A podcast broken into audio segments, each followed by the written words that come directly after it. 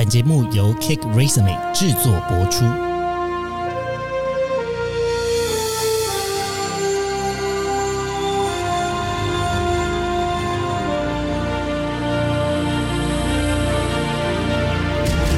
欢迎来到职涯探险，我们将固定在每周分享职场与人生的真实现场，图鉴各种职场生活丛林中的经验故事。好，欢迎来到今天的职涯探险。那今天的单元呢是求职特训班之英文面试履历如何准备？我们邀请两位来宾一起来加入今天的职涯探险。首先欢迎，嗨，大家，我是 Annie。耶上次有来节目的 Annie 又再出现喽。那她是呃在我们 Cake Resume 当 PM，另外一位是我们的呃这个老常客，Hello，大家好，我是 Joe。耶科技家的 Joe 一起来加入今天的讨论。那哦，讨论。好，首先呢，想要先跟呃各位听众先背景介绍一下，因为 Annie 呢，其实从小是在加拿大长大的吗？嗯，我在那边出生长大，出生长大。然后近期回来。嗯，那我跟 Joe 呢是在台湾长大，土生土长，土生土生土长，有没有土我是不知道啦，可能是水很多啦。好，那呃，我们邀请了就是不同生长经验，也有不同语言专长的来宾来加入这一集呢。其实也是想要跟大家好好的讨论一下，嗯，在用英文来写履历，还有准备面试的时候，大家都面临到什么样子的困难？嗯，那就你可以先跟大家分享一下，你自己本身有遇过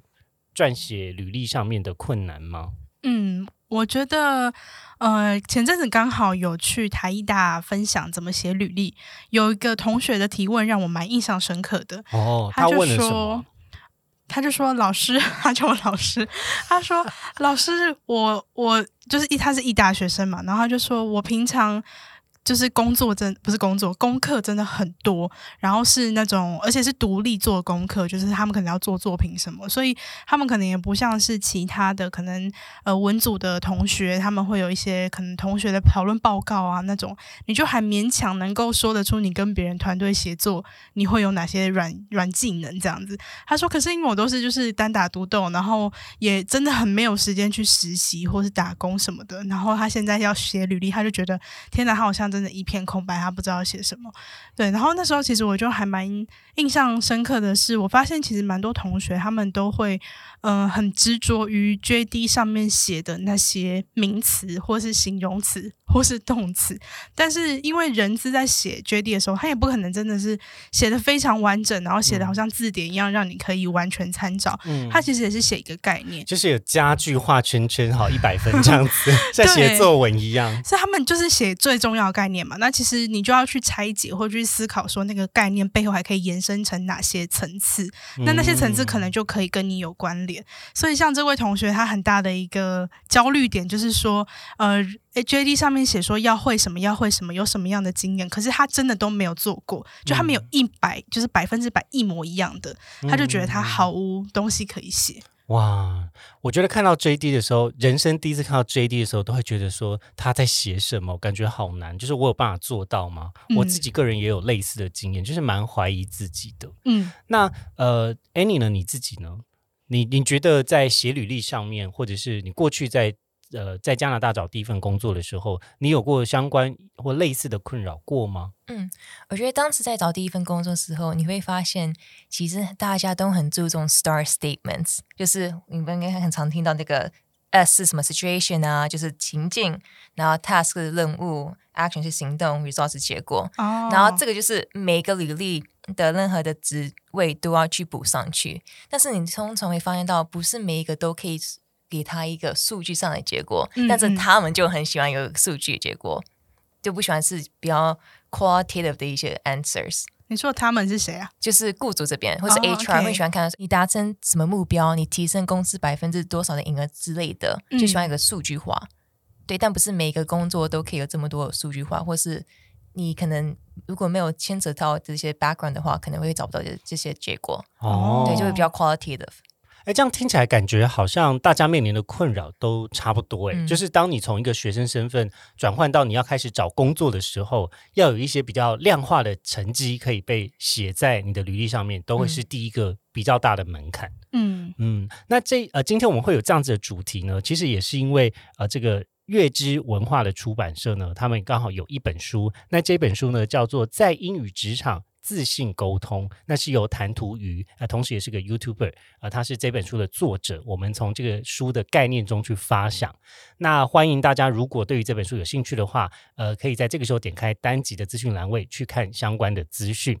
好，那我们接下来继续聊今天的主题。第一个最大的门槛是我们不知道要写上去什么，嗯写上去一个量化的结果上去。那呃，这个是在第一步。那后来呢？你们怎么样把自己的履历或者是把自己的经历放上去履历的？嗯，我觉得后来因为一开始你会不知道说，哎，你可以跟 manager 去拿这些数据，因为你通常如果是哦很初级的 level，你可能不会有这么多的权限。啊，对，要往就是更高一个呃层级的人去要一些数据，对就是你当时可能在这个团队底下的那个团体的绩效，你是嗯 part of it，、那你可以把这样子的数据也嗯上、放上去，但是写下自己的贡献单位是在哪个 function 这样子。对，就比如说，哎，我当时出的那个 project 后来成效是如何？就 manager 通常会有这个数据，可能你你那时候不会那么快拿到，或是如果你已经离开这个职位，也是可以去询问一下同事、前同事或者前主管。他们我知道当时我那时候离开一个职位，他们还是很愿意分享说，诶，你当时做的 project 虽然你是一个月后才会看到成效，但你的成效是 A B C D E，然后后来就可以补回我自己的履历上面。啊，但前提是你要跟你的 manager 或者保持一个很好的关系，对。又或者是你是一个非常擅长做记录、做 workload 或是呃 documentary 的人，就是你才有办法把你每一次的成果的成效记录下来。但真的不过我们聊到这里，可能就要提醒各位同学，就是呃，你真的有一些团队协作或是有一些成果的话，嗯记得也要用一种数据式的思维，嗯把那样子的成果记录下来，而不是只有用照片。就你可能还是要有一些呃文字的描述去佐证你到底做了什么事情，然后有什么像数据的结果，这可能会是你在写你第一份履历上面蛮实质的帮助，不管是做社团啊，或是呃参加这个课堂的这个报告啊。那它这个有数字的地方，都应该要做一个比较详实的记载，会比较好。嗯，呼应刚刚 Henry 分享的，我也突然想到，以前在看实习生的履历或者是同学写的履历的时候，也会蛮常看到个问题是说，大家只有很老实的写出自己做了哪些事情，但是不太能够看得出来他做了这件事情带来的改变。啊，对，比如说像社团干部，其实很常会发生这样的状况。对，因为就是我担任什么干部，对对对，然后我因为每年的社团需要做的事情可能都是那些，那对于雇主来说，对于 HR 来说，就会觉得说，那你跟你的前一任跟你的下一任这个同样职位的干部，你们的不同点是什么？嗯嗯嗯嗯嗯，对，呃，我想到我之前呢，就是在社团，因为几乎什么样子的工作我都做过。我从最一开始的美宣，然后到活动长，就是做做教案的，然后后来也当过课程，然后最后也当过总招，然后也当过毕制的总招。但我一开始我也确实很困扰，就是说我到底要不要把我做过的事情很详实的写出一个定义？嗯 因为毕竟心理学最喜欢讨论就是 definition，就是定义，你做了什么事情，为什么你觉得你做了这件事情是有帮助的？那但后来呢，我我在我的条列式的这个履历上面，我只有花一点就描述我做了什么事情，而且是用一个比较呃简短，然后尽量可以涵盖的呃职能范围去描述完。嗯比如说，我有想计划的能力，我有举办活动的能力，我有人际沟通的能力，嗯所以我会把协调、然后筹划跟沟通啊、呃类似像这样子的字眼放到我的第一个描述之中，那就可以解决刚才那个定义的问题。嗯嗯，那第二点才开始在讲数据上面的成效，嗯，就是嗯那我、我带来哦多少的成效这样子。哦，这还不错哎，但是也是我想好久，我当初写 第一份啊，我当初写第一份履历的时候，我真的是蛮怀疑人生的。哎，我不知道你们会有这样子的感觉，就是这个我也好想要跟 Annie 请问哦。我自己个人最大的疑惑就是，嗯，我我知道我做了什么，但是我不知道我是谁。我有很多时候会不晓得该怎么描述自己的 personality。或是我是个什么样子，有时候我都会觉得，嗯，有点怕怕的。那我不知道这是不是在一种呃，就是台湾的教育文化成长起来的一种担心，或甚至有一点嗯。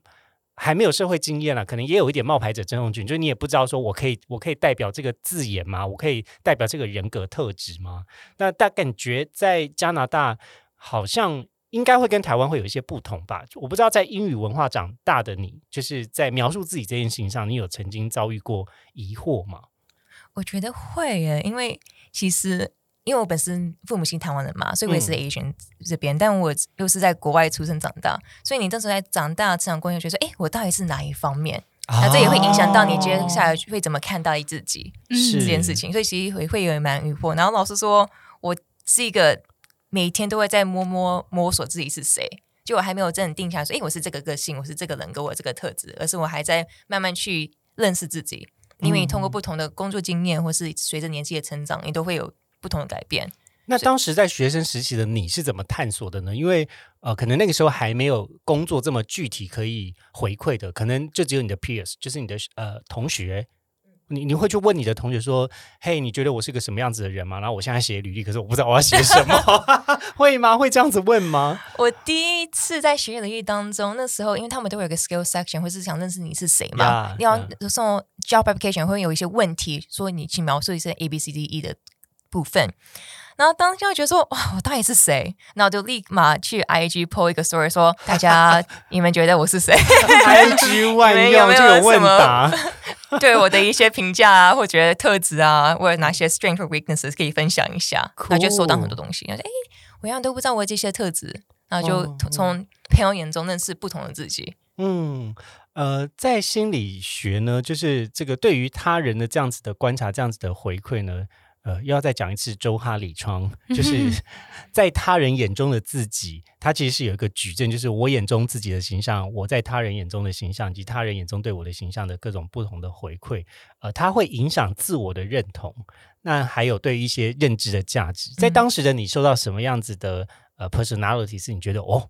这个就是我，原来这个就是我，或是有哪一些是哎，我不晓得还有这样子的我，嗯，你有遇到这样子的经验吗？因为那时候有人说 charismatic，嗯我这种不知道这是什么，怎么办？就是很有魅力，个人魅力。就是在演讲之后，但是当时的我其实很怕演讲。哦，真的吗？我很怕演讲，因为我从小我本身虽然我在国外出生长大，但因为我有个 list，就是我没办法发 L 跟 TH 跟 R 的声音，中文应该也听得出来。有吗？有，就是我英文上没办法发出来，因为我舌头没办法卷上去，然后中文也会有点卡卡的，所以其实从小会被。也不是说被霸凌，只是会被取笑，所以那时候就有点小阴影，不敢去演讲。其实这些音都是我觉得在台湾的同学也都蛮害怕的，嗯，像是 threats，为什么要发明一个这么难念的 app？threats，哦，舌头都要都要啊都要吐出来。对啊，所有的 R 的音都是 W 的感觉，就会有思维是在调整一下，但是还是没办法像比较标准的呃正统英文那种，就或者是美国人的英文那种。样式出身啊，所以当时的英语发音其实也有影响到一些你对于你的自信，或者是甚至是公开演说这样子的的嗯认知。对，就就觉得会很怕，会觉得说啊，他们听得懂吗？还是觉得说就会有那种感觉，然后就不敢去发表意见。所以每次要去演讲，就会觉得说哦，可以不要去演讲嘛，然后就就不要去举手，就避免过。但大一的时候就变成说啊，真的要跳出那个那个洞。然后演讲完一次后，其实有人说：“哎，我觉得觉得你蛮 charismatic。那虽然你有这个口音吧，可以这样讲好了，但是不会影响到他们的认知，会不会影响到他们的理解度？那其实会让他们更想去听，因为我会比较有那个呃幅度吧，就是声音的声音的起伏起伏比较多，比起就一个声音。哦，所以你现在的口音其实也是有经过一些训练。”然后跟一些演讲的训练，才会让你现在的口音听起来是非常甜美又好听。哎，我是认真的，我第一次听到 Amy 的天哪！以后多来，我要给好多 feedback 那个 PR。没有啦，因为呃，我觉得大部分人可能会不敢讲英文，有一大部分也是在担心自己的发音不好，特别是台湾人如果没有特别斟酌在某一些字。咬字、发音，嗯，跟发声的训练的话，或许在发音上面听起来就会有点台台的，嗯，那但这也没有不好，因为本来语言这种事情就是可以沟通就行，但我觉得刚才 Annie 的例子比较像是说，嗯，原本以为这个口音会会影响，但后来大家看到的反而是你的个人特质。对，你在演说的时候的个人特质有一个很好的发挥。，对，然后还有蛮好笑，就是因为我的声音可能也比较大声嘛，所以很多人说只要听到我声音就知道是我，就是因为有那个口音，辨识度就辨识度很高，对。就可以哦从走廊那边就哎哎你要过来了，就是感觉 哎，但是这个音量的部分是有受过训练吗？没有没有完全没有，本身就是蛮人生自呃蛮擅长用丹田发力。可惜唱歌不好听。哎，没关系，啊，唱歌又是另外一个 skill，对他可以练习，他可以练习。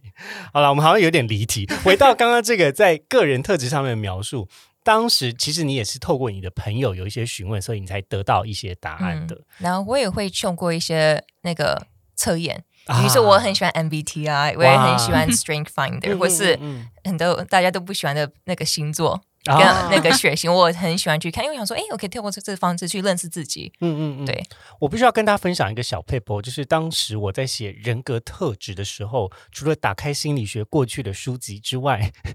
找寻了一下大五人格理论啊，还有各种心理学人格对于人格特质的描述之外，我也找了星座书。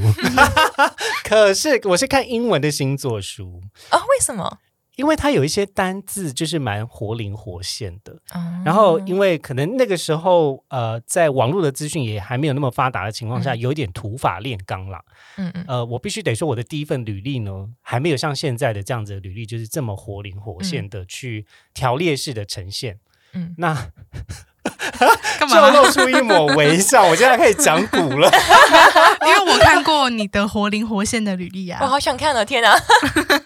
太活灵活现了吗？天啊，我我的面试者现在在我的节目中出现，我好像不能讲太 大大放厥词、欸。讲啊讲啊，哦，当时是就面试的吗？就是对啊，履历那一关是我看的。Oh my gosh！好了好了，呃，因为我一开始的第一份工作，台湾以前呃，特别是比较像是传产工作的时候，在填的履历其实就是一个 form，、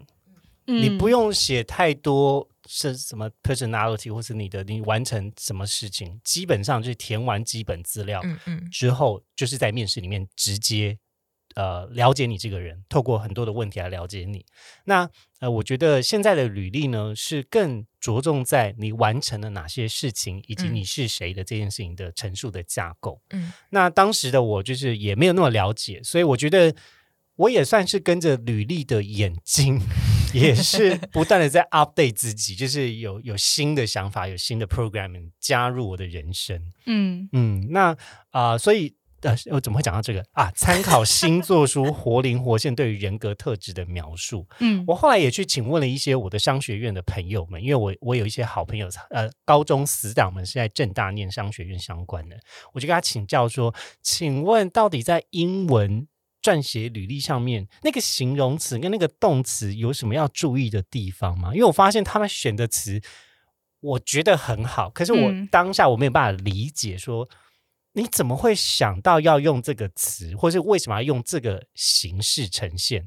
那 Annie，你有什么就是小诀窍想要跟我们听众分享吗？，thesaurus 就是一个英文单字，可以用很多不同的呈现方式去打嗯败到这个。比如说，我们想要描述一个人就是很漂亮，他当然有各式各样形容很漂亮的形容词。对，像我会比较，比如说会避免，是因为很常用 collaboration 啊，或是嗯 anal analysis 之类的嘛。但我会想说，哎，collaboration 除了这个之外，我还可以用什么样的单字去形容它，然后去表达一样的意思。这样子你在履历上面，你不会很常看到比较 general 一点，因为这个就我们会觉得说很平凡的一个字。看不出来你对这个团体的贡献度，或是你付出，或是你达成什么。嗯其实主动性，我觉得好像是在英文的时态里面更更需要去关注的。因为我第一份写的英文履历就被我那个商学院的同学建议了很多。他说：“你为什么都要用被动态？你为什么不用主动态嗯？”我说：“因为我怕我这样讲会太骄傲，就是。”呃，就是有时候我会很很犹犹豫，就是说，我那那我可以说这件事情是我达成的吗？嗯但我不是怀疑我做这件事情的能力，只是我是说，那我达成了什么？在这件事情上，呃，第一个碍于词库词汇量的受限，所以完成的事项有时候翻译起来太卡，就有点像中文的英文。嗯。对啊。然后第二个是就是在那个呃选词，然后跟时态或者是主被动的上面就是很卡超卡，所以我整篇就是最后拿了一篇红字又改回来。对啊，像我很常看到的就是他们都会写 supported 或 Yeah 协助，啊但其实他们自己带领的，他们不会用像 lead 或者是嗯。pioneer、initiate 这种比较强动词强动的词。嗯好对具象哦！你听到 pioneer，你就觉得 有一个人冲在最前面，对拿着铲子，大冒汗那种冲在前面，但是 support 你就想，哦，like 呃辅助魔法师，对啊，但其远实你程的那一不是在抚种。摸，你只是真的在有带领的，就是你都会用比较被动的单字。嗯，嗯我觉得大家可以去搜寻强动词，嗯嗯，它的相对就是弱动词，弱动词就包括说 be 动词跟连缀动词。那好像在上英文课，那它的意思就是说，就是如果你是用连缀动词或者是表达状态，就是什么什么 ing，那个语感上是比较弱的。哦但其实你们严严格上来说，就像刚刚 Annie 有分享，每个词它可能都会有很多个不同的用法。应该说，我们中文想要表达一个状态或是一个东西的时候，在英文里面有很多种用法。但是，呃，今天如果你选的比较弱的，就语感上面比较弱的那一种，就是你整个人就是气势就会比较弱。哦中文是不是就没有这个强势跟被动的？因为中文呢，可能动词之后还会有一个副词，就是来描述这个动词的程度。OK，那副词通常是修饰动词，比如说呃，比如说我很强，但他只是哎，他有用到副词吗？好像没有哎，很 很只是程度而已。程度副词吧，对，程度副词，或者我超强，或是嗯我没有那么强。或者是比如说像管理是一个动词嘛，嗯那我们可以说谨慎的管理，谨慎就是一个嗯副词。嗯，那管理本身就是一个动作，它嗯其实没有太多的给人程度的感觉。对，但是英文的很多单字是有动作加程度的，嗯嗯或是形容词加程度的。嗯，对对对，所以这就是大家在写英文履历的时候，可以去多搜集各种词汇，然后替换，可以让你的履历看起来可能更专业，然后也更像母语者写出来的履历。嗯嗯，而且我觉得，呃，这个其实也是因为我们要写两种语法的，呃，两种语言的履历，其实你有时候你会觉得脑袋要整个翻过去的感觉。有吗？有到这个程度吗？我自己会觉得切换语言的时候，就是有一种打开新的扉页，或是你要把你的脑袋，比如说就是 work mode one，你要转换成 work mode two，就是它是一种 switch 的感觉，就是你。呃，当你很习惯使用一种语言沟通的时候，你很难立刻切换到另外一种模式，除非你非常熟悉，嗯而且你能够对刚刚讲的这种语感的东西是很能掌握的。就平常你已经要有累积这样子的感受力，而不单只是说我知道这个字。嗯因为大家在讲学习最大的障碍，其实是说我有没有办法教学，而不是我知不知道。我能够把这个东西教出来的情况下，那我对于这件事情的记忆才会比较到我的长期记忆之中，也就是我们之前在读书会 讲的这个第二、第二种学习模式。嗯，那促进神经网络的连接之后，你下次在记忆它的时候，你就会勾动一些想法。比如说我们刚才讲这个强动词，我会用一种很图像跟很有这个呃动画感的方式去记忆这个字，它可能带来什么样子的结果。那我下次在表达同样的情绪感受的时候，我就会先从这样子的动作，先从这样子的程度，先去抓取一些同义词汇，然后再去找一个程度比较相当的词，再把它放进这个空格。嗯，哇，这听起来其实是需要蛮多累积跟搜集。，对，就是在认知心理学里面，它其实经历了非常多的历程，嗯在处理学习跟提取这些词汇的过程，但它是无形之中去强化你的网络，所以你才记得的。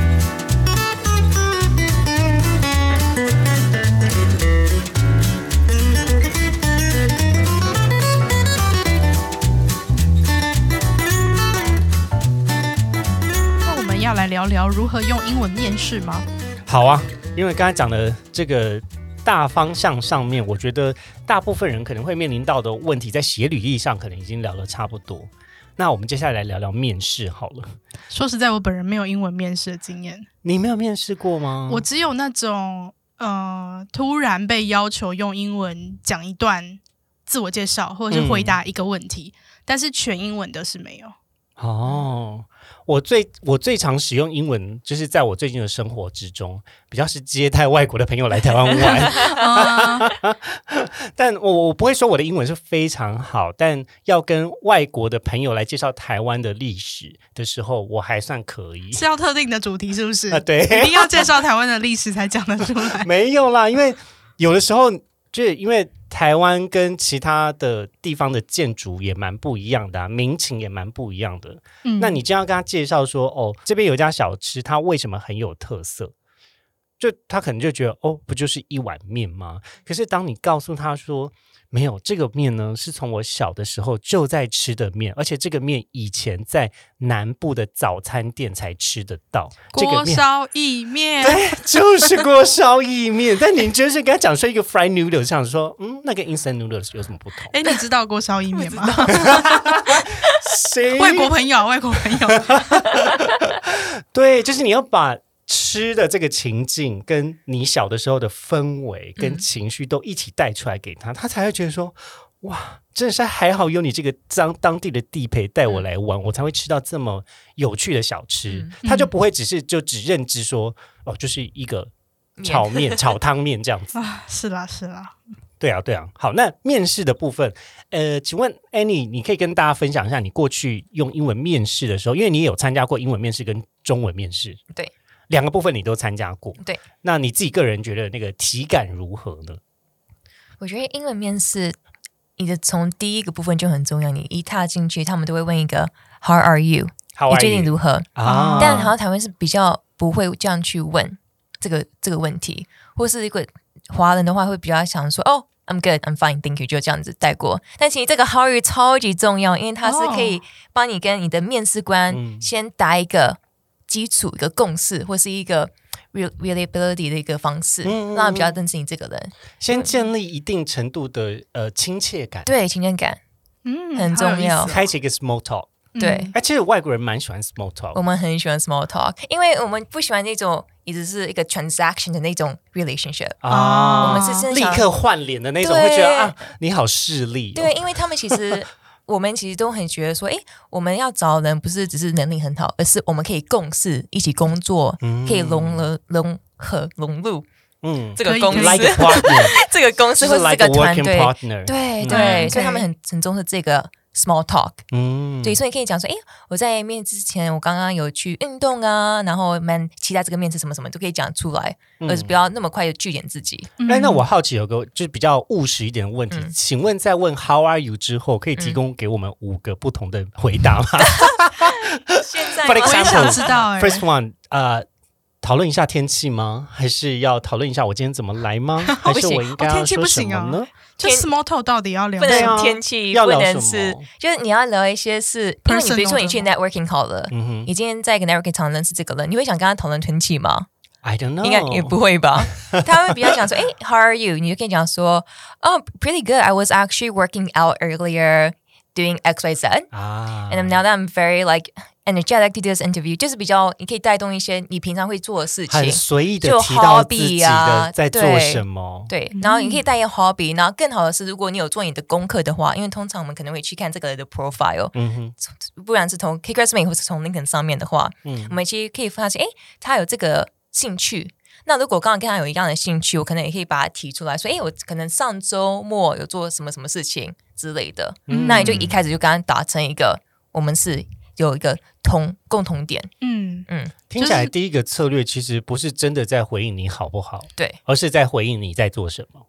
哦，就是透过你的情情绪高低好坏来反馈你最近在忙碌或是呃专注投入的事情。嗯，嗯，他其实在就是不要聊不要聊太 general 的东西，但是也不要聊过度呃隐私的东西，对但要有点嗯 personal。对，我觉得聊天对话有一个很重要的就是因素，就是你要提供适当的线索给对方，不然你的话题就很容易据点。哎，你知道，嗯身为主持人这种事情真是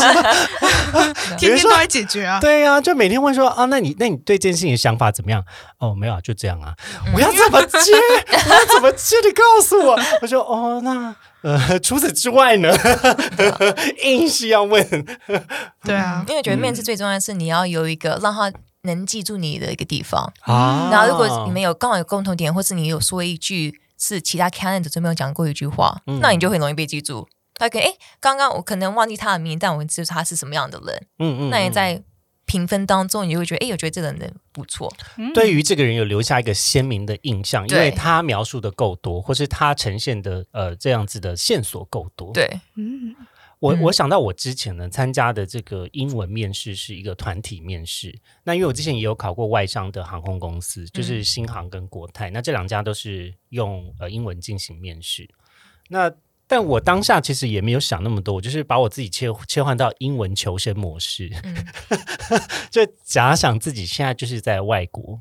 我不在台湾，所有东西嗯我都必须要用英文讲。那个求生模式会带领你去提取最深层的词汇。嗯哦，这个不错哎，有的时候你会你会想说，哦，天哪，我真的是想不到，我突然就想到了。但是还有另外一个，我觉得也是在用英文表达，台湾的同学们或许会蛮有帮助的地方，就是你不需要一定要会所有的呃词汇都非常精准的表达，嗯你甚至于可以用一些很基础的英文。但是把你的意思先传递出来，嗯因为我觉得他你要你要你要沟通有很多种层次。嗯第一个是让别人先听懂，嗯嗯第二个才是你有很好的选词。嗯那大家可能会说，我听懂这件事情会比起我呃这个语文造诣很高这件事情来的更重要。嗯，我觉得超级点中我自己的痛点，啊就是怎么说？呃，应该说另外一个层次的角度，但也是一样的痛点，就是因为我是就是在台湾受教育长大的嘛，然后就是受的是非常呃，大家都是跟我一样的教育，就是我没有去读什么特别的学校，那其实就是为了考试去学习英文，所以在口说方面算是真的是偏弱。然后你在用口说的时候，你其实会用阅读的思维去想你要讲什么，然后忍不住就会对于文法矫枉过正。然后就卡住了，因为你就突然卡在一个空格，刻刻漏字的空格。对，当然就是你的文法是要在不影响它的语义的状态下，比如说如果时态在你想要说的话是很重要，那你当然还是要讲对。但是除此嗯之外，其实能够真的抓到精准的关键字，或是用几个字去拼出一个意思，让对方可以懂，我觉得好像其实更重要的。嗯，对我我完全同意，因为在国外我有面试一些是不是当地的华人嘛，就是移民过来的或是交换学生，然后你会发现，其实面试官我们不会太 care 说你的文法对不对，我们只要能理解你在说什么，我们就可以做一些判断了，那就 OK，嗯嗯所以不用太注意说哦，我的文法一定要是很标准，啊，真的是，因为我在刚认识外国朋友的时候，其实我我还是会有一些担心。我他问说：“那请问我的英文还行吗？”嗯然后他们就会说：“你为什么要问这个问题？你刚才你刚才做了，你现在做的很好啊，你为什么嗯要问这个问题？”我说：“啊、因为我我还是觉得我在文法、啊、或是什么动词形态上啊，嗯就是呃好像没有很谨慎。”他说。嗯啊，我听得出来啊，你就外国人、啊，基本上中文翻译过来就是这样。但我意思就是说，哦，原来我可以不用太在意哦。是母语者吗？哦，对对，是母语者，所以我后来就蛮就是放纵自己在嗯犯文法错误。对，没了没了，就是我意思说，相较之下，把事情讲出来跟犯文法错误，其实讲出来是更重要的。嗯，就像我们在跟学中文的外国朋友沟通的时候，我们也会觉得，哎，我们有 get 到你的意思就好了。对呀、啊 that's me 不会，你的英文你是很好的，但是如果是、啊双母语。如果是书面的话，可能就没办法这样，就履历还是要严谨一点。是啦，是啦，因为毕竟它是文字的资讯的呈现，嗯。跟你可以口说的呈现，这是两种不同的 skills。嗯。嗯嗯，但呃，我呃有这样子的概念，不是说我们就不要让自己成为一个更好的人，嗯。而是先不要卡住，因为我相信有很多人都是啊、哎、请开始自我介绍之后就安静了，对。大概三十秒。嗯就不要让它影响到你的自信心，因为那时候有对。有人有面试几个，也都是同一个同时期来加拿大，比如说读大三嘛，因为我们会有一个 internship program，嗯。然后就是他们背景都很相似，但是你会发现一个人在做英文介绍的时候，他是虽然两个都文法都有错，但一个是有很自信的去介绍，那一个是比较畏畏缩缩的，嗯。那我们就第一印象会比较偏向 A candidate 比起 B candidate，因为他是虽然有讲错一些文法上的句子，但是他很有自信，其实自信就是很重要。真的是面试的过程中一个非常非常重要的关键，对也会也会让你在那一天觉得你的面试是不是成功。我个人觉得是嗯蛮重要的因素，嗯因为呃，这个自我介绍或者是表达自己呢，它必须要基于一定程度的自信心跟信任感。嗯如果你今天表达的很畏畏缩缩，嗯那别人也会相对怀疑你接下来在讲的这件事情的真实度。嗯，或是你做事的能力也肯定会被怀疑。嗯，嗯，对所以让自己有一个比较好的状态跟能量的那个 level，呃，能量状态或是精神状态，嗯会是比较好的。嗯嗯，那再来就是在你陈述的语气上面呢，不要因为呃换了一个语言，你就觉得蛮受挫。因为当时我们要讨论的其实也不是一个简单的议题，我们就是可能会有一些 debate 的 discussions，然后你你说你的面试哦，对对对，因为嗯。航空业特别爱考的就是啊、如果我们今天发生了什么样的状况，你要怎么处理？嗯。那他会看你就是呃，你思考问题的解决的范围嗯。跟细腻的程度，因为毕竟有很多时候，比如说空服员，他其实是一个与人互动的一种艺术。嗯 嗯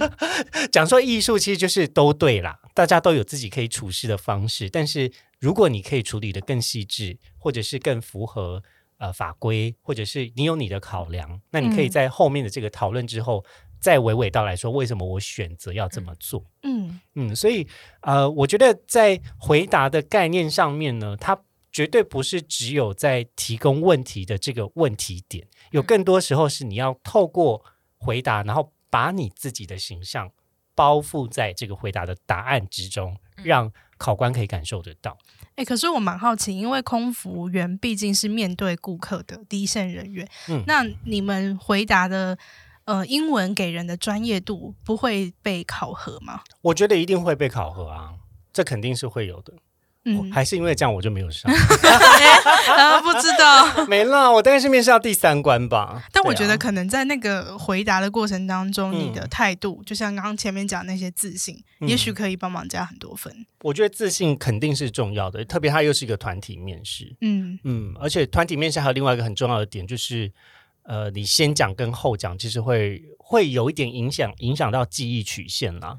对，就是每个人都要讲的情况下，你当然是当第一个人最后一个是最好的。嗯但我觉得讲到自我介绍，因为目前有参与一些台湾的面试以及国外的面试嘛，然后发现，在自我介绍，好像台湾会比较讲一大串，哦，真的吗？就国外我们这边会有一个，我们就会说 elevator pitch，就你要在一分钟内讲完你的自我介绍，很像你在搭一个电梯上去的那嗯嗯嗯个嗯时间这边，哦，天啊，好有画面哦！搭一分钟的电梯以内，然后你要把你自己介绍完。对，嗯就很重要。然后，嗯，因为我们会比如说 walk me through a resume，带我走你的履历，或者是 tell me about yourself，、很多人就会开始讲他们的人生故事。但是讲的人生故事不是那种真的有被带进去那个情绪，而是就是哦，我这在这一年做什么什么什么什么之类的，就你觉得水账。对，就很无聊。嗯，但是在国外面试的话，你其实我们很喜欢走那个 past, present, future 这个流程，比如说你的过去、现在跟将来的那个机制，然后你的第一句话会是锁定你的关键，就是比不会说会影响到你会不会录取，但是会有一些扣分跟加分。所以很多人说，你第一句说你的 about my about you 的时候，你要去抓住他们的听力，嗯嗯，就也要个一句话的代表作，然后再去介绍自己。哦，对那你有一个就是你自己比较常用，或是你觉得呃什么叫做好的第一句话的范例吗？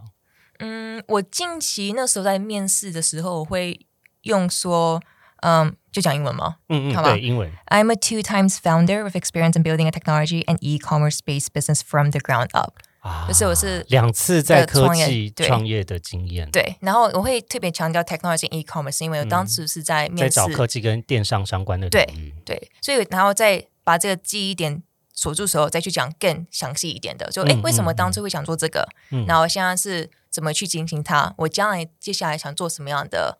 职位？那为什么会面试你们？就会讲一个流程，嗯然后在一分钟内之间讲完。我拆解一下刚才 Annie 所讲的话，因为呃，在履历上面或者在面试的过程中呢，有实际从事的经验，会比起单向的主观的描述来得更具体。就是比如说，我很有创业家精神，嗯跟我实际有两段在不同领域的创业经验，其实有实际的经验这件事情会更吸引大家的注意力，也会更嗯想要问你问问题。嗯但如果你今天只是讲说我是个很有创业家精神的人，当然我还是可以问你问题。嗯那但是我问的就蛮少的，可能接下来就是说，嗯那你为什么会这么觉得？嗯，嗯就觉得那个一个是被动性的，一个是比较具体性的。对，但如果你是在为问为什么会这么觉得的时候，才讲出哦，因为我之前有两段创业经验，那你就有点可惜。对，因为你没有一开始先帮别人 highlight 出来你自己的特色跟我的成就是什么。而且你会把球交给对方，对，对方要问你这题，你才有机会分享。是啊，是啊，所以留给对方一些问答的线索，在面试的时候，其实你是要更积极一点。对嗯好比说我们举回学校的经验好了，就是我有曾经呃成功改组一个这个大学社团的经验，哇、嗯听起来就感觉哇好厉害哦哦，我刚相信了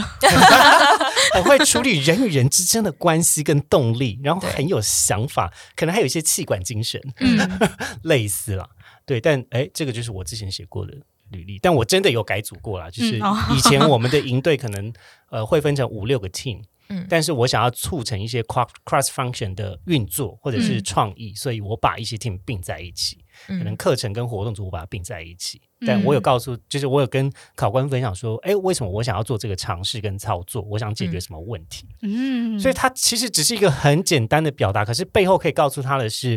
我有在想，我有想解决问题，跟我有在实验。嗯嗯嗯嗯或是另外一点是可以问，可以讲一出让别人更好奇的事情。啊，先留个伏笔这样对，因。为像那时候我有听过一个学生的自我介绍，是说他是他呃那一所大学唯一送出的一个名单来国外，哇然后他们是透过什么样的去选进这个人？你会觉得哎，他真的是很厉害吧？赢了呢，他真的赢就了想。说，因为通常留学你可能不是有个名单次的嘛，可能会是跟学校配合或是考试，可能会有但他是限制名额啦。对，等下是就有一个名额可以进来。然后他有说竞争力是多少个人，嗯，你就说，嗯哎，那这个应该很优质，那为什么？怎么去考出来的？就会想问他更多问题，你就已经记住他是谁了。所以你在做嗯 post interview 的一些 recap 跟团队的时候，你说，哎，我记得他当时是 A B C D E，嗯对这个关键的成绩跟数据呢，也是为什么大家在求学过程中，嗯。我觉得如果你有这样子的成绩拿出来讲，是个蛮好的结果。不管是获奖，或者是、呃，就是相比之下，但你讲你不能就只有讲说哦，我在某个比赛拿了第一名，嗯。或许也要像刚才 Annie 所讲的，就是说哦，把参与的人数跟竞赛中，我在多少所学校、多少个学生的竞争之中拿下了第一名。对。嗯。然后一定要是跟职位或是跟公司有关联性的，因为他嗯。刚好印证的职位是在我们大学的交换的部门，嗯，所以这个很有关联性。对。嗯嗯然后呃，我想到一个另外一个，就是我之前在啊、呃离开空服的时候，我做的下一份工作是这个猎才的工作。那但是我为了要凸显我的竞争力呢，我在我的履历上面写了一点，就是连续连续三年考绩 A 加获获得什么三百最佳员工之一之类的。嗯嗯 但是这听起来感觉哦，这个 哦不得了，就我要认识这个人，我对要面试他感觉是。very aggressive。嗯 对，那这是一种描述你自己获奖有一种更更好、更具象可以呈现的方式，就是把你的 personality 埋进去。嗯，嗯，那我觉得它会帮助你在面试的过程中，可以让别人更想要认识。对啊，大家可以想一想自己的代表词，嗯，一句话的。好，那呃，我想要再呃多多聊一些的是，还有没有一些是在英文的面试文化上面，哎，你觉得跟大家嗯蛮不一样的吗？嗯，我觉得国外我们真的很，我们面试你的开始不是你进来面试的时候，我们面试你的开始是从履历看到他到你结束所有面试流程，你有没有做任何的详细的补充？对，哦，所以比如说那时候，因为你 as a recruiter 会可能会收到很多履历嘛，那你要怎么凸显自己？这就是已经第一关了。嗯，嗯所以你会发现有些人是我们比较有 traditional format 的 resume，就是一行一行一行。但当时可能一方一方面那时候也很蛮小，就大一大二的时候，就是想去找一个实习机会。啊，然后那时候是想应征像 L'Oreal 这种比较美式装的品牌。嗯那我的履历虽然是有 follow traditional format，但是它的那个 border 其实有附上画。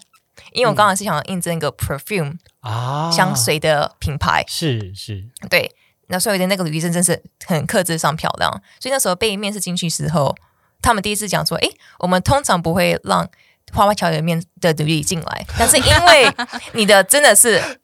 有凸显到你的那个设计能力以及你的行销能力，我觉得其实还可以给你一个机会。哇，就这种形式，就从 recruit resume 一开始就是你要展现自己的方式，嗯。不管是文字上面还是体感上面，就要放这样个方式去把它凸显出来，因为他们会看太多履历了，嗯你要怎么去嗯 stand out，所以我那个方式其实就有 stand out，呀但我想要多问一下，就是因为可能有一些呃台湾人很不了解，就是、嗯那为什么就是那传统的到底是什么？大家比较习以为常的在呃英语的文化之中，你的履历有什么东西跟没有什么东西，呃哪一些是一定要的，或者哪一些一定不能的吗？嗯。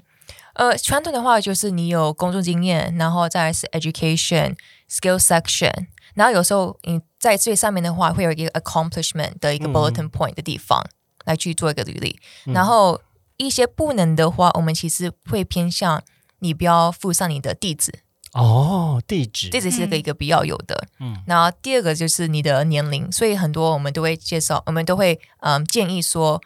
如果你大学毕业年份可以不用补上去，嗯就年份跟什么时候进去，就、哦。就只要写大学就好。嗯。因为年份可以不用写上去，对，因为其实你那个 HR 或者是 recruiter 可能也会产生 bias 嘛，所以这是避免 bias 的一个方式。就其实你很有你很有工作经验，可能你在大学时间有去正职或是有读很多实习，但因为你有一个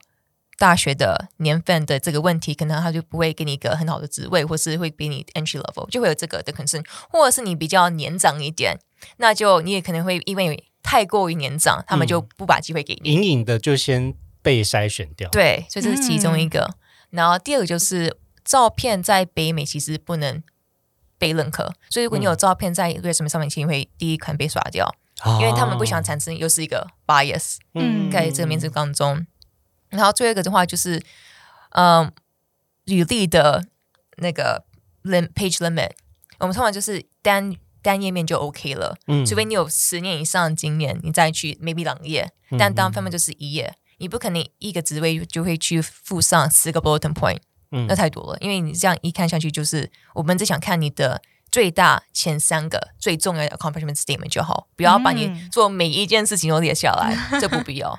我觉得在这样子的思维逻辑下，大家就可以理解，就是呃，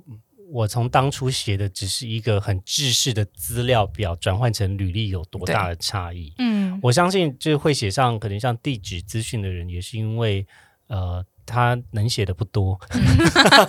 就真的、啊。我老实说，我看到一开始写的第一份履历好空白，我不知道写什么，我还真想把地址写上去，因为我能 写的东西真的很少。嗯然后我关于我自己是谁这件事也超困惑的。嗯嗯那呃，但是也就是慢慢学习，然后呃，慢慢听别人跟给给别人改我的履历之后，也才得到一个比较好的版本。嗯。嗯我嗯补充一下，刚刚 Annie 分享到说，避免在履历上面提到太多个人资讯。除了说我们可以很直觉想到，我们可能不想要带给 HR 特定的印象，而影响到我们进入下一关的可能。另外还有就是，其实像北美、美国啊，他们其实有些国家它是有很明确的反就业，哎。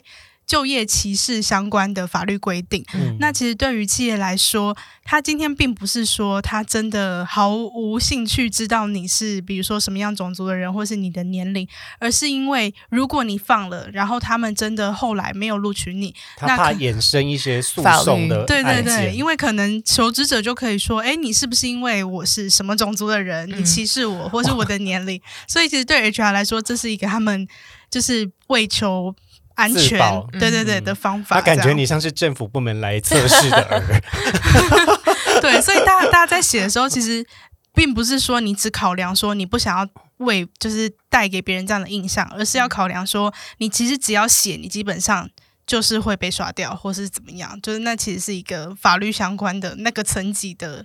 影响力。嗯，好，感谢旧的补充。那我们今天的节目呢，其实也时间差不多快到了，但在结束之前呢，跟大家分享一些我自己对于写履历的一些小想小的想法。那啊、首先呢，我觉得要写履历呢，要分三种层次的问题，大家可以去思考一下。首先，第一个层次呢，就是我对自己的了解的程度够吗？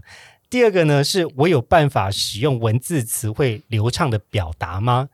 那第三个是我有办法用英文陈述这样子的资料吗？当你今天可以写出一个英文履历，其实你已经完成上述的这三个步骤了。但是在每一个步骤都必须要有一定的时间跟自己的努力去做功课，你才有办法比较流畅的使用英文来完成你的履历或者是完成你的面试。那今天这个单元呢，再跟大家提醒一下，我们是呃受到这个月之文化出版的这一本书的启发。那这本书是由谈图于著作，那在英语职场自信沟通的这一本书，如果大家有兴趣的话，欢迎到单集的资讯栏位，那可以呃有相关的资讯可以查询。非常感谢大家收听今天的职涯探险，那别忘记追踪我们的 IG 小老鼠 at cake resume 的 life 的账号。那我们下次再见喽，拜拜，拜拜拜。今天的职涯探险就先到这喽，希望你喜欢本集的节目内容。别忘了，请记得在 Apple Podcast、Spotify 给予我们五星的好评，并追踪我们的 Instagram 小老鼠 at cake resume life，c a k e r e s u m e 点 l i f e，分享给你周遭的好朋友。我们下次见喽。